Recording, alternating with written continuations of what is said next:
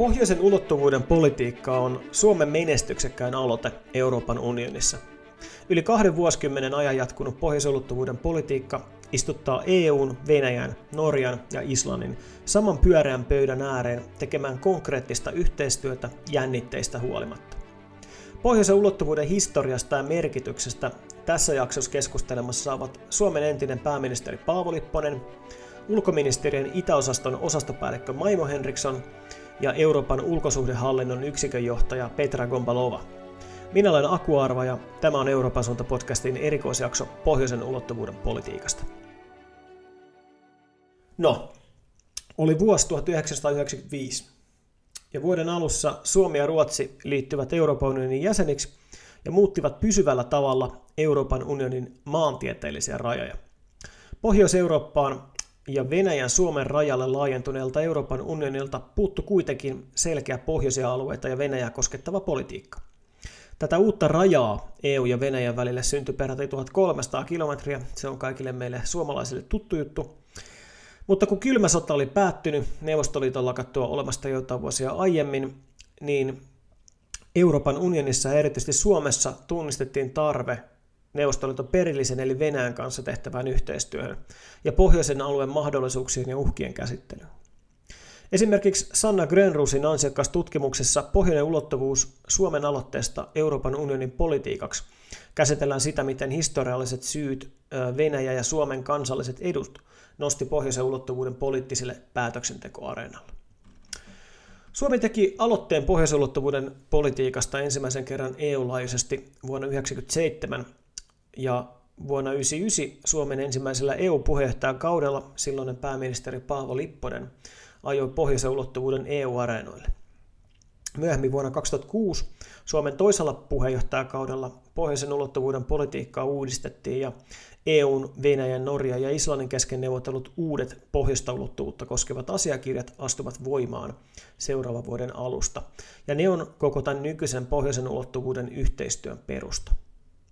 Suomen sinnikkään työn tuloksena pohjoisen ulottuvuuden politiikasta on tullut Euroopan unionin ulkosuhdepolitiikkaa ja se on ollut sitä jo parinkymmenen vuoden ajan. Suomen entistä pääministeriä tässäkin jaksossa kuultavaa valtiomiestä Paavo Lipposta on tituleerattu koko pohjoisen ulottuvuuden isäksi, joka politiikkona iskosti sanaparin suomalaisten ja eurooppalaisten alitajuntaa. Tavallaan kysymys oli ainakin 90-luvun loppupuolella Suomen ja maan EU-jäsenyyden kautta myös Euroopan unionin idän politiikan uudelleenmuotoilusta. Suomalaisille on tuttu, kaikki historiat lukeneet, niin suomalaisille on tuttua Suomen, Venäjän tai Neuvostoliiton idän politiikka, mutta merkittäviä uudistuksia vaadittiin tilanteessa, missä Neuvostoliitto ei enää ollut ja Suomi liittyi Euroopan unionin jäseneksi. Oli siis kysymys siitä, että miten Suomi EUn kautta harjoittaa idän politiikkaa. Luonnollisen reitti tälle oli pohjoisen ulottuvuuden politiikka. No vuosikymmenten aikana pohjoisen ulottuvuuden politiikka on laajentunut ja nykyisin puhutaan sujuvasti jo arktisesta yhteistyöstä ja, ja lukemattomista hankkeista, jotka koskevat infrastruktuuria, ympäristöä ja turvallisuutta. Ja näitä tullaan tarkastelemaan tarkemmin tässä tuotannossa, mutta ensin ihan lyhyt kertaus siitä, että mistä tässä on oikeasti kysymys. Nimittäin pohjoisen ulottuvuuden politiikka eroaa monista muista politiikoista siitä, siinä, että se on varsin konkreettista, se on ensisijaisesti yhteistyötä. Ja se on yhteistyötä neljän tasavertaisen kumppanin, eli EUn, Venäjän, Norjan ja Islannin välillä. Eli kyse ei ole jostain, mitä EU tekee Venäjän suuntaan tai Venäjälle, vaan kysymys on pyöräistä pöydästä, missä nämä kumppanit on tasa-arvoisesti mukana. Alueellisesti kyse on luoteis-Venäjän, Itämeren ja Euroopan arktisten alueiden, mukaan lukien Barentsin alueen ää, kattavasta toiminnasta, jonka tavoitteena on käytännön yhteistyön avulla tukea vakautta, tukea hyvinvointia ja kestävää kehitystä alueella. Suomessa pohjoisen, politiikan, tai pohjoisen ulottuvuuden politiikkaa koordinoi ulkoministeriö ja erityisesti tietenkin Suomen Barentsin ja pohjoisen ulottuvuuden suurlähettiläs Jari Vileen. Terveiset Jarille. Pohjoisen ulottuvuuden politiikkaa taas konkreettisella tasolla toteutetaan neljän keskeisen kumppanuusmallin kautta. Ja nämä kumppanuudet on, en nyt ehkä sano tärkeysjärjestyksessä, mutta ehkä suuruusjärjestyksessä tietyllä tapaa ympäristökumppanuus, liikenne- ja logistiikkakumppanuus, sosiaali- ja terveyskumppanuus ja kulttuurikumppanuus. Ja näiden ohella toimintamuotoihin lukeutuu myös Pohjoisen ulottuvuuden instituutti ja Pohjoisen ulottuvuuden yritysneuvosto sekä erilaiset alueneuvostot, kuten Itämeren valtioiden neuvosto. Ja nämä osallistuivat pohjoisen toimintaan tuomalla omia kehityskohteitaan osaksi sitä politiikkaa ja tukemalla taloudellisesti näiden hankkeiden toteutusta. Kyse on siis erittäin laajapohjaisesta ja monialaisesta yhteistyöstä. Mä sanon, että tätä on todella liian vähän käsitelty Suomessa mediassa viime vuosina. On, on nimittäin kyse aika, aika isosta kokonaisuudesta. Mutta mistä rahat? Kuulin kysymyksen esitettävän. Rahoitus tulee pohjoisen ulottuvuuden politiikkaan siihen osallistuvilta mailta ja tämän lisäksi EUn rahoitusinstrumenteista ja ohjelmista sekä kansainvälisiltä rahoituslaitoksilta, kuten Euroopan jälleenrakennus- ja kehityspankilta, josta kuullaan myös lisää näiden jaksojen aikana. Ja, ja tota, entisessä pääministeri Lipposesta vielä muutama sana, pakko sanoa tässä kohtaa. Hän on siis todella kuvattu pohjoisen ulottuvuuden isäksi ja henkilöitymäksi. Hän on aina näihin päiviin asti edistänyt EUn, Venäjän, Norja ja Islannin välistä pohjoisen ulottuvuuden politiikkaa monin tavoin. Lipponen on todennut, ja, ja saattaa sama sanoa kohta, kun puhutaan lisää, että pohjoisessa ulottuvuudessa on naapurussuhteen hoitamisen lisäksi kyse myös EUn arktisesta politiikasta, geopolitiikasta, ilmastonmuutoksen torjumisesta ja monista muista asioista. Pohjoinen ulottuvuus onkin historiallisesti tarkastelun ollut suurilta osin talous, turvallisuuspolitiikkaa, ympäristöpolitiikkaa ja nykyisin se on laajentunut sitten koskemaan myös monia muita politiikan sektoreita. Näitä tullaan siis käsittelemään seuraavassa kolmessa podcastissa, joiden teemana on pohjoinen ulottuvuus. Tässä jaksossa tarkastellaan vieraiden kanssa pohjoisen ulottuvuuden historiaa ja saavutuksia, ja, ja tulevissa jaksoissa käsitellään sitten kumppanuuksia. Tätä erittäin mielenkiintoista ja valitettavan vähälle huomiolle suomalaisessa yhteiskunnallisessa keskustelussa ja että politiikkaa käsitellään myös eurooppalaisen Suomen ja ulkoministeriön toteuttamassa webinaarisarjassa, joka alkaa tiistaina 8.12. Tervetuloa seuraamaan webinaarisarjaa, josta löydät lisätietoa osoitteesta eurooppalainen suomi.fi, siis eurooppalainen suomi.fi. Pidemmittä puheitta on aika siirtyä keskustelemaan vieraiden kanssa Ensin kuullaan äh, keskustelu, joka kävin aikaisemmin Suomen entisen pääministerin, valtiomiehen ja, ja tota, pohjoisen ulottuvuuden isän Paavo Lipposen kanssa.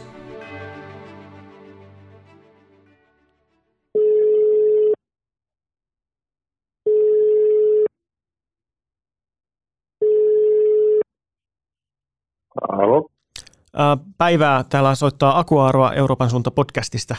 Olet monella tapaa pohjoisen ulottuvuuden politiikan henkilöitymä ja keskeinen edistäjä, jonka työn kautta Euroopan unioni, Venäjä, Norja ja Islanti toimii tasavertaisina kumppaneina konkreettisten hankkeiden parissa. Mistä kaikki lähti liikkeelle? Eli mikä on pohjoisen ulottuvuuden historia ja, ja roolisi sen edistäjänä? Se on minun aloitteeni, jonka minä tein puheessani Rovaniemellä 97 syyskuussa ja se hyväksyttiin Euroopan unionin valmisteluun, siis poliittisesti Luxemburgin huippukokouksessa 1997, siis vähän myöhemmin.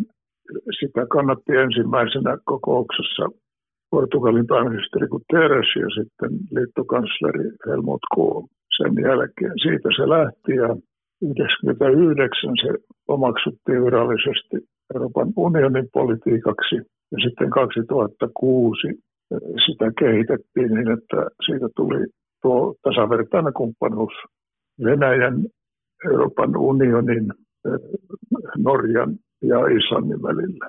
Mm. Alun perin hän Esko kun Suomi liittyi Euroopan unioniin, sanoi, että unioni on saanut pohjoisen ulottuvuuden, Northern Dimension. Mm mitään politiikkaa ei ollut, että minä, minä sen politiikan linjasin ja siitä se sitten lähti. Juuri näin, ja tämä on todella niin kuin historiallinen, tota, historiallinen yhteistyö tasavertaisten kumppanien välillä, varsinkin näin jännitteisessä tilanteessa, mikä EU ja Venäjän välilläkin on tällä hetkellä. Minkälaisena näet pohjoisen ulottuvuuden roolin ja merkityksen tänä päivänä? Se on hyvin merkittävä, jos ajatellaan Euroopan unionin näkökulmasta, niin tämä kuuluu Venäjän suhteessa luokkaan valikoiva yhteistyö, joka hyödyttää molempia osapuolia, siis myöskin Euroopan unionia. Ennen kaikkea siinä on kyse ympäristöyhteistyöstä, kun on rakennettu venepuhdistamoja Itämeren ympäristöön, niin se työ jatkuu. Sinne on, on kysymys on miljardeista ydin romun käsittely Kuolanniemimaalla kuuluu pois ydinikkunaan. Siinä on kysymys puolentoista miljardin hankkeesta kaiken kaikkiaan. Se jatkuu. Ja sitten seuraavana on, on musta hiili mm. kysymys. Ja siinäkin on päästy eteenpäin tasavallan presidentin Saul Niinistön aloitteen pohjalta, joka on globaalisti merkittävä. Mm. Eli on menossa pilottiprojekti vuoteessa Venäjällä, siis Murmanskin Arkhangelin alueella. Ja sekin etenee ja sen merkeissä seuraava kokous on kahden viikon kuluttua. Mm. Josta on Venäjä siis mukana ja sitä rahoitetaan osittain pohjoisen ulottuvuuden rahastosta, jossa on ollut 350 miljoonaa. Aivan. No nyt meillä on takana yli 20 vuotta pohjoisen ulottuvuuden politiikkaa, jonka, jonka olet käynnistämässä ja, ja näiden kumppanuuksien kautta, niin kuin äsken kerrot, on edistetty lukuisia tärkeitä hankkeita. Mitkä nostaisit tärkeimmiksi pohjoisen ulottuvuuden politiikan ja kumppanuuksien saavutuksiksi? No tärkeintä on tietenkin se, että kun Venäjän kanssa pitää jonkinlaista yhteistyötä harjoittaa näissä poliittisissa oloissa, niin on tarjolla yhteistyö niillä alueilla, jotka todellakin sitten ovat myös Euroopan unionille tärkeitä ja näille kumppanimaille kaikille. Hmm. Kysymys on suuresta alueesta, ei vain arktisesta, vaan Itämeren alueesta.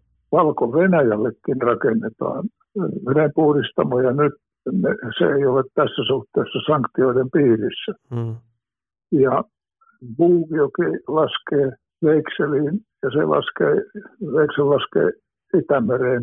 Eli tämä on todella valtava asia, tämä ympäristökysymys, mutta siellä on myöskin terveyskumppanuus. Ja sillähän nyt vasta on käyttöä tässä mm. tilanteessa. Logistiikka, yhteistyö, Eurooppa siis, Eurooppahan on kuitenkin osa Euraasian logistista rakennetta. Meillä on intressi siinä näillä länsi, läntisillä mailla, että emme ole vain terminaali, vaan voimme vaikuttaa siihen, miten tätä rakennetta kehitetään. Tämähän on nyt liittyy kysymykseen Euroopan strategisesta liikkumatilasta, jota pitää rakentaa.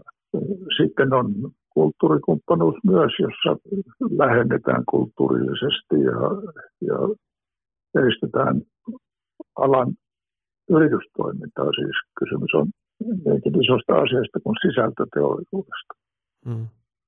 Että kyllä tämä on, on hyvin merkittävä ja nyt todellakin on hienoa, että ensinnäkin meidän viimeisessä ulko- ja selonteossa vuonna luottavuuskumppanuuksinen on nostettu esiin.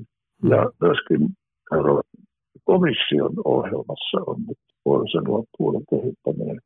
Kun tämä on, niin tavallaan liittyy siihen, että haluaako Suomi, ja niin kuin pitää tietysti haluta, johtavaa asemaa pohjoisessa politiikassa Aivan. Euroopan unionissa. Niin me olemme tämän rakentaneet ja, ja tässä on paljon potentiaalia, niin pidetään ja, ja se johtava asema. Kyllä. Vielä pari lyhyttä kysymystä. E, ensimmäiseksi mainitsit tämän logistiikkakumppanuuden, ja tähän liittyy myös Kiina tänä päivänä. Ei siis suoraan pohjoisen ulottuvuuden politiikkaa, mutta Kiina on hyvin kiinnostunut toimimaan arktisella alueella ja myös rakentaa tätä omaa infraverkostoa. Mitä, mitä mieltä olet tästä? Kiina on ollut erittäin aloitteellinen. Kysymyshän on, on tästä silkkitiestä, mm. joka ulottuu siis Länsi-Eurooppaan ja nythän on, on kysymys siitä, että onko esimerkiksi Hampuri vai terminaali, Silkkitien terminaali vai onko Euroopalle jotakin sanottavaa tähän. Ja Suomen kannaltahan tässä on kysymys isoista asioista potentiaalisesti ainakin. Ja nythän junat kulkevat tuosta Kotkan satamasta Kiinaan Kouvolasta. Eli siinä on mahdollisuuksia sitten mm. myöskin Suomella osallistua tähän liikenteeseen. Juuri näin. Viimeisenä kysymyksenä, minkälainen on pohjoisen ulottuvuuden politiikka ja kumppanuuksien rooli tulevaisuudessa Euroopan unionille ja Suomelle, joka on myös ollut tällainen, tai pohjoinen ulottuvuus on myös ollut Suomelle tällainen niin kuin uudenlaisen Venäjäpolitiikan yksi keskeinen väline. Mikä on tulevaisuus mielestäni? Euroopan unioni on yhteistyöhakuinen. Niin sanottu geopoliittinen tilanne on vaikea että jonkinlaista liikkumatilaa ja tällaista molempia osapuolia hyödyttävää yhteistyötä Venäjän kanssa pitää harjoittaa. Ja nyt selkeästi, kun otetaan ilmastonmuutos huomioon, se mitä tapahtuu arktisella alueella, ne ovat valtavia globaalitason kysymyksiä, joihin, joiden ratkaisemiseen voidaan vaikuttaa. Ja se, siinä mielessä mainitsin vielä tämän tasavallan presidentin mm-hmm. aloitteen. Ja nyt on mielenkiintoista, että tai ilmastolähettiläksi tulee entinen ulkoministeri John Kerry, joka nosti tämän mustahiilikysymyksen vahvasti esiin, mm. kun Yhdysvallat oli arktisen neuvoston puheenjohtajamaa. Tätä pitää lähteä tätä suhdetta nyt kehittämään myöskin Yhdysvaltoihin. Aivan. Eli on uusia mahdollisuuksia kehittää yhteistyötä koko ihmiskunnan edun nimessä. Juuri näin. Valtavan iso kiitos tästä keskustelusta entinen pääministeri, valtiomies ja pohjoisen ulottuvuuden isä Paavo Lipponen. Kiitos paljon ja hyvää itsenäispäivää. Hyvää itsenäispäivää. Ja näin haasteli äh, ex-pääministeri, pohjoisen ulottuvuuden isä Paavo Lipponen. Oli todella hienoa päästä Paavon kanssa keskustelemaan äh, tästä tärkeästä teemasta. Seuraavaksi äh, kuullaan nauha, niin ikään aiemmin nauhoitusta keskustelusta, jossa äh, ulkoministeriön itäosaston osastopäällikkö Maimo Henriksson ja Euroopan ulkosuhdehallinnon yksikönjohtaja Petra Gombalova keskusteli äh, kanssani pohjoisulottuvuuden historiasta ja merkityksestä. Tämä keskustelu käydään englanniksi, eli pistetään se seuraavaksi soimaan. Welcome to the podcast, dear friends. First, let me tell you how happy I am to, to have the opportunity to discuss with, uh, with you about the Northern Dimension policy. This is a topic that has received far too little attention here in Finland, and I believe this makes our discussion very important. Um, Petra, you're working for uh, working in the European External Action Service as head of division. Can you quickly tell our audience a little bit about your work and how it relates to the Northern Dimension? Thanks a lot. Uh, well, I'm working at the European uh, Diplomatic Service as head of division uh, for Eastern Partnership, regional cooperation, and uh, OSCE. So it is very clear from uh, from the name uh, that what we are doing is is in fact enhancing the regional cooperation on in different strands. One of that is the Eastern Neighborhood through the Eastern Partnership and through Black Sea Cooperation. Another one is the cooperation and coordination of our relations uh, with uh, the OSCE. You know, that is the, the largest security organization uh, in the mm-hmm. world. And uh, last but not least, uh, we are also working on the on the enhancing the regional cooperation in the Northern Europe. And this is uh, especially uh, Northern Dimension, which is a big chunk of our job, as well as uh, the, the close uh, cooperation uh, with, with the Baltic Sea, Barents Sea, and also European Arctic. So in a nutshell, our vision and objective is uh, to uh, to, in, uh, to enhance the cooperation between the European Union and the different countries, but from a regional point of view. Mm-hmm. Thank and you. Maimo, the same question to you as well. You are the Director General of uh, the Department for Russia, Eastern Europe, and Central Asia in the Ministry for Foreign Affairs. Um, please enlighten us about your work and how it relates to the Northern Dimension. Thank you.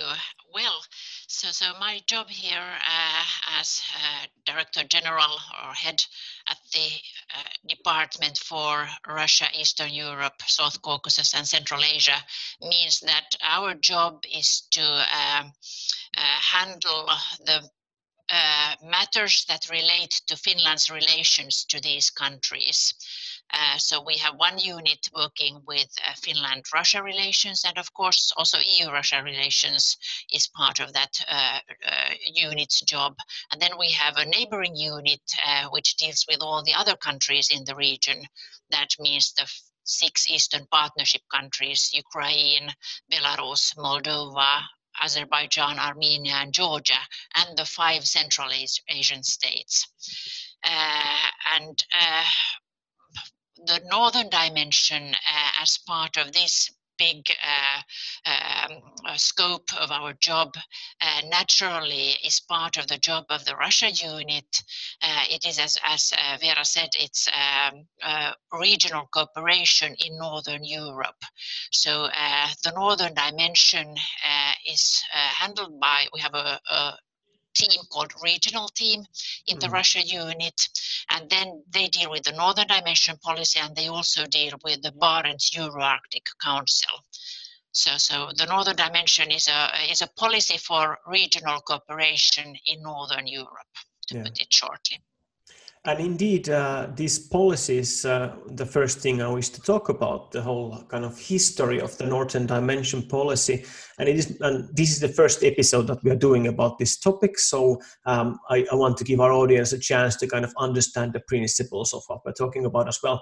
It is my understanding that it was first initiated by Finland uh, after both Finland and Sweden joined the EU, and the cooperation between the EU, Russian Federation, Norway, and Iceland in various uh, fields have been ongoing now for about 20 years. How would you describe the history of the Northern Dimension? And uh, feel free to start, Maimo. Okay, th thanks. Well, the, the northern dimension, the idea and concept of the northern dimension was kind of, in a way, I would say, self-evident uh, uh, when Finland and Sweden joined uh, the European Union it was quite, I would say, natural that Finland thought that now we have to uh, promote uh, relations between the EU and Russia, specifically Northwest Russia. We talked about what we call then uh, the mutual interdependence. Uh, we had a different Russia at that time that is good mm. to remember also uh, in the late 90s. So in the late 90s, Finland started to lobby for the EU to uh, establish a policy called the Northern Dimension policy, under which then we could do concrete works and i guess we will later on come to those yeah. that concrete work concrete level work and and so uh, we worked on this and in the at the eu meetings at the very end of the 90s step by step first the foreign ministers and then the european council then established uh, and thus founded the uh, northern dimension policy in fact we consider a founding date to be the foreign ministers meeting which was held during finland's first eu presidency presidency mm. in autumn 99 here in Helsinki at the Finlandia Hall. And just last autumn, a year ago, when we uh, again had our third EU presidency, we had some uh, events of celebration of 20 years of Northern Dimension policy. Indeed. And, and then later on, if I continue a little bit with the history, that at that point, the Northern Dimension was a policy of the EU. Soon it though became clear that Russia felt being an object instead of an equal partner to the EU. And that started uh, in the year around 2004 about a process to renew the Northern Dimension.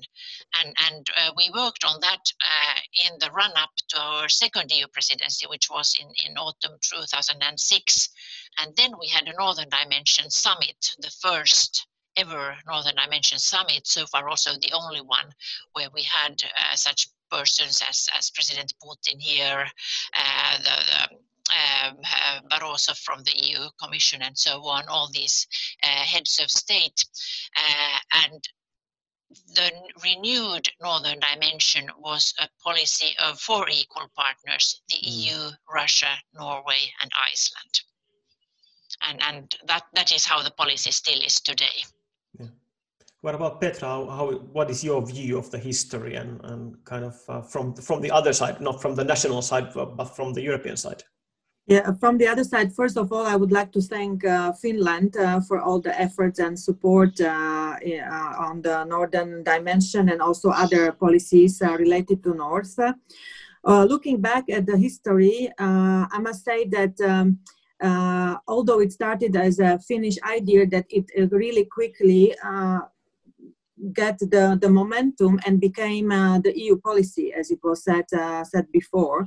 And I would like to highlight two main issues. That uh, first, this is the uh, spirit of the policy. Indeed, it's a policy of uh, four equal partners and uh, we, we work all together to address the practical challenges which we are also facing together. And secondly, the, we have seen over the years that Northern Dimension policy is a sort of living policy. It's uh, changing and it's adapting to the new circumstances, to the new challenges. Uh, to, to remain still relevant. And we have seen, for example, more uh, more focus on environment, nuclear waste. Uh, now we see more uh, on uh, on uh, people to people, on addressing the climate change, regional synergies, and now recently, of course, uh, public health has been mm. one of the of the issues on the agenda. Thanks. Yeah. So let's let's kind of head into the northern dimension and talk in practice through examples what has the policy achieved? What is the work done in practice, and, and what is the kind of end goal behind this cooperation? Uh, shall, shall I start, uh, maybe? Mm-hmm. Uh, Go ahead. Yeah, well, uh, this is always a very good question because uh, we always say yes, we uh, the regional policy or the multilateral cooperation is the only way how to address the practical challenges and global challenges and so on, and that it is an important platform for a dialogue but indeed what is behind? So uh, in the environmental area i would like to highlight for example the concrete achievements uh, uh, together with uh, other partners like helsinki commission for the baltic sea and the barents cooperation which uh, uh, identified jointly and agreed on environmental hotspots and then through the Northern Dimension financing under the uh, Northern Dimension Environmental Fund, we have helped to address these spots through the large uh, wastewater uh, treatment projects in the Baltic Sea, for example, in Kaliningrad, St. Petersburg, uh, Petrozavodsk, and then uh, recently also in Belarus, in Brest. Then uh, we have concretely addressed the nuclear waste in the Arctic waters. Uh, that uh, that was an important part uh, of of our work to prevent the radiological contamination of mm-hmm. of the Arctic Sea. And as regards, for example, the the platform for a dialogue. I think the big value of the Northern Dimension is all these different uh, avenues for exchange of views. We have parliamentarians meeting, exchanging the best practices, business to business, uh, research institute networks, uh, youth, people to people contacts. And this is super important to make connections uh, among the people to know each other better and, of course, uh, building trust. And what is the end goal? Uh, the end goal is always a safe, secure, and prosperous North which of course has benefits beyond beyond the north. Uh, it mm-hmm. uh, contributes uh, to the security and stability of the whole uh, of the whole whole Europe. So I would stop here, and um, I'm sure uh, my Finnish colleague has uh, more more to add. Go ahead. No, thank you. I think Petra had a very good good survey uh, about the the achievements. Uh, I could I was thinking now how, how I could add some additional elements to it, but but uh, the the concrete uh, level where you uh, where the northern dimension policy works, you can see it like a roof policy. The policy is the roof, mm-hmm. and under the policy you have the partnerships. We have four of them. We have the environmental partnership, we have the partnership on public health, we have the partnership on transport and logistics, and we have the partnership on culture. So uh, the practical job is being done in these partnerships, and they are a little bit different. So in the environmental partnership, we have concrete environmental projects. Uh, in the uh, partnership on public health and social affairs, we have working groups who get together. For instance, there's a working group uh, working and discussing communicable diseases, mm. which is extremely uh, useful now in these times of, of the COVID 19, because there are not any other networks, in fact, in Northern Europe that gather your uh, EU member states specialists and Russian specialists mm. to the same table.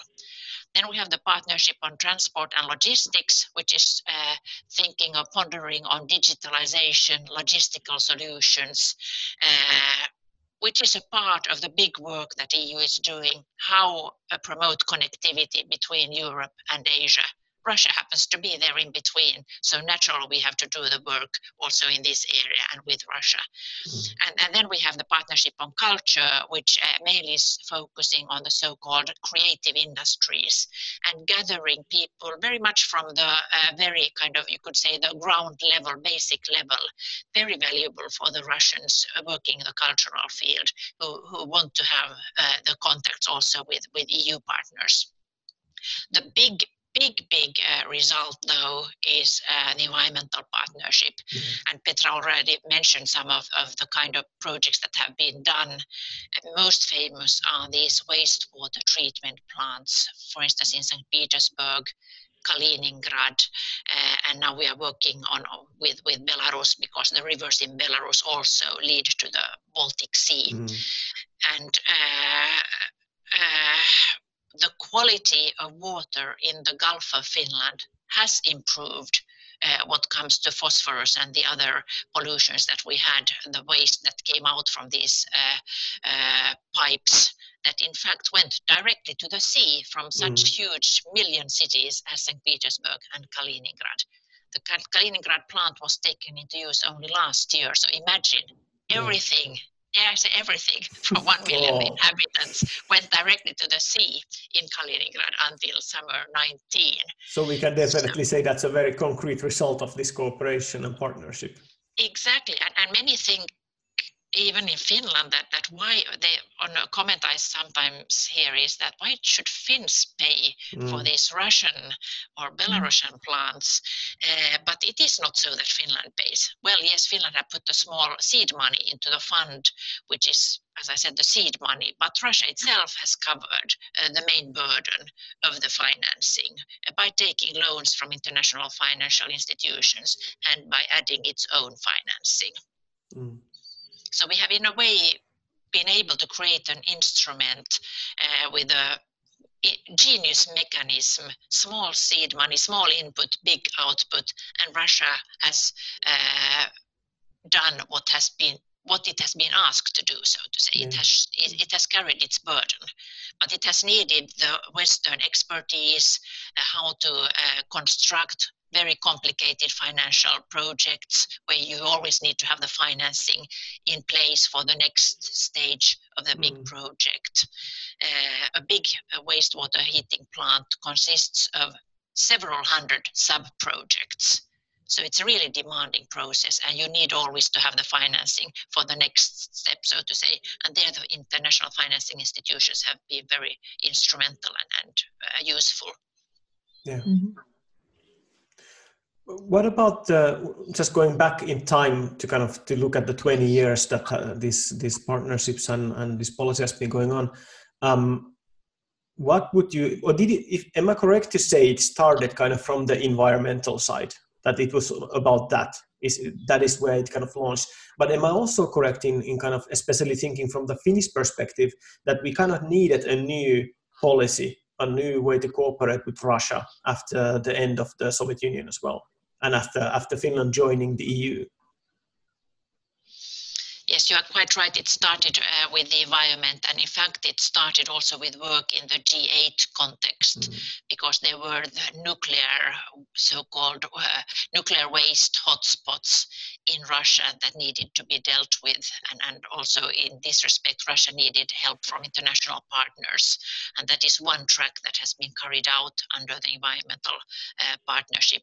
Uh, Petra mentioned it earlier previously, that has been very, very important work and that is still to be continued uh, because now we have uh, um, focused on nuclear waste pro, objects on land, but there are lots of nuclear waste uh, objects also in the sea on the sea bottom and that could be now the next phase where to focus. So so uh, yes this was the starting point and then but there, there was the framework so to say was needed and that was where the uh, northern dimension environmental partnership came in. It was needed and to have the mm. partnership we needed the policy so to say. But then about uh, Finland's needs, um, in, in Finland's interest, uh, you are right maybe that you could even link it link it further back that is to the uh, dissolution of the Soviet Union and the new situation with the new with new Russia where you could where specifically environment emerged as a very important field. You couldn't work with the Soviet Union in environmental issues. There was no, no interest whatsoever, and Soviet Union didn't even even kind of admit the, its environmental problems. But this became possible with the new Russia that we had in the 90s. And then, as I said, uh, it was of course very much in Finland's interest to engage the whole of the EU mm. in Russia cooperation, and that was kind of the one of the key ideas behind the Northern Dimension policy. Yeah. So, if you talk about now, today, and especially now from the EU perspective, Petra, uh, the relevance and role of the Northern Dimension these days, uh, it, it, must be quite large considering the tension also between uh, the EU and, and, Russian Federation. So, this, this kind of uh, equal partnership must be quite valuable to the EU. How do you see it? Yes, uh, indeed. Uh, I, I would say that, uh, as High Representative Borrell often says, the EU is multilateral in essence. And what we believe is that indeed uh, the multilateral or regional cooperation is the, the, the only way forward to grasp opportunities and to tackle the, the common challenges. And of course, the EU as such is a very good example of, uh, of the good, uh, good regional cooperation. And I would say that uh, the pandemic also showed us that the uh, regional and multilateral cooperation is more important than ever. And Northern Dimension is indeed becoming even more relevant. Mm-hmm. Uh, the North is getting a lot of attention, uh, partly because of the climate change, but also because of uh, challenges uh, in digitalization, education, green recovery, and so on. And uh, I believe that Northern Dimension is a great uh, example of practical multilateral cooperation with uh, also involving Russia, but also Belarus. Mm. And uh, indeed, you are right that uh, there are heightened tensions, but um, uh, well, I would say that on Russia, our policy, the EU policy is very clear.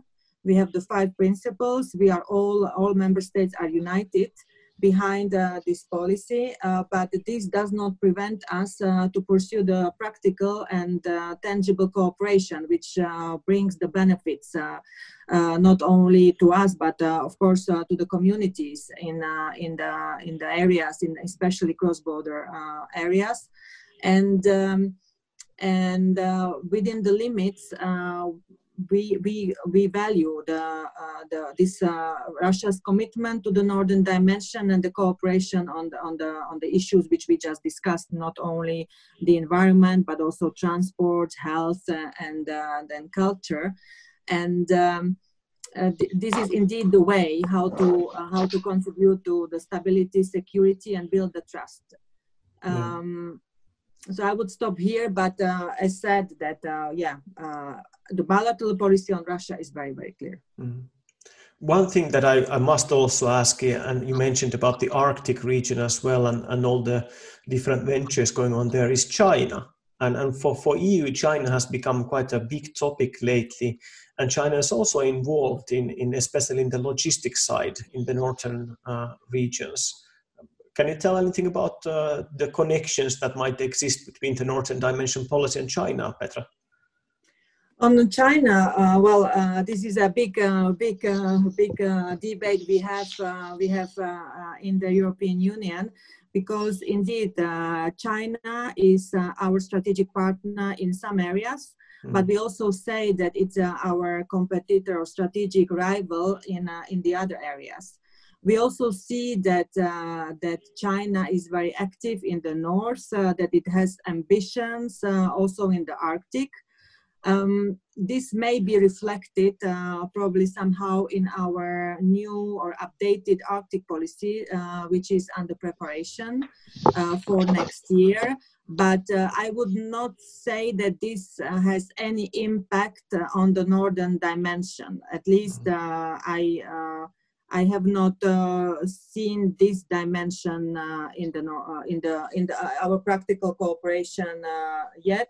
Of course, uh, just very frankly, there there is always competition because, of course, we have strings attached, while Russia comes without any strings attached.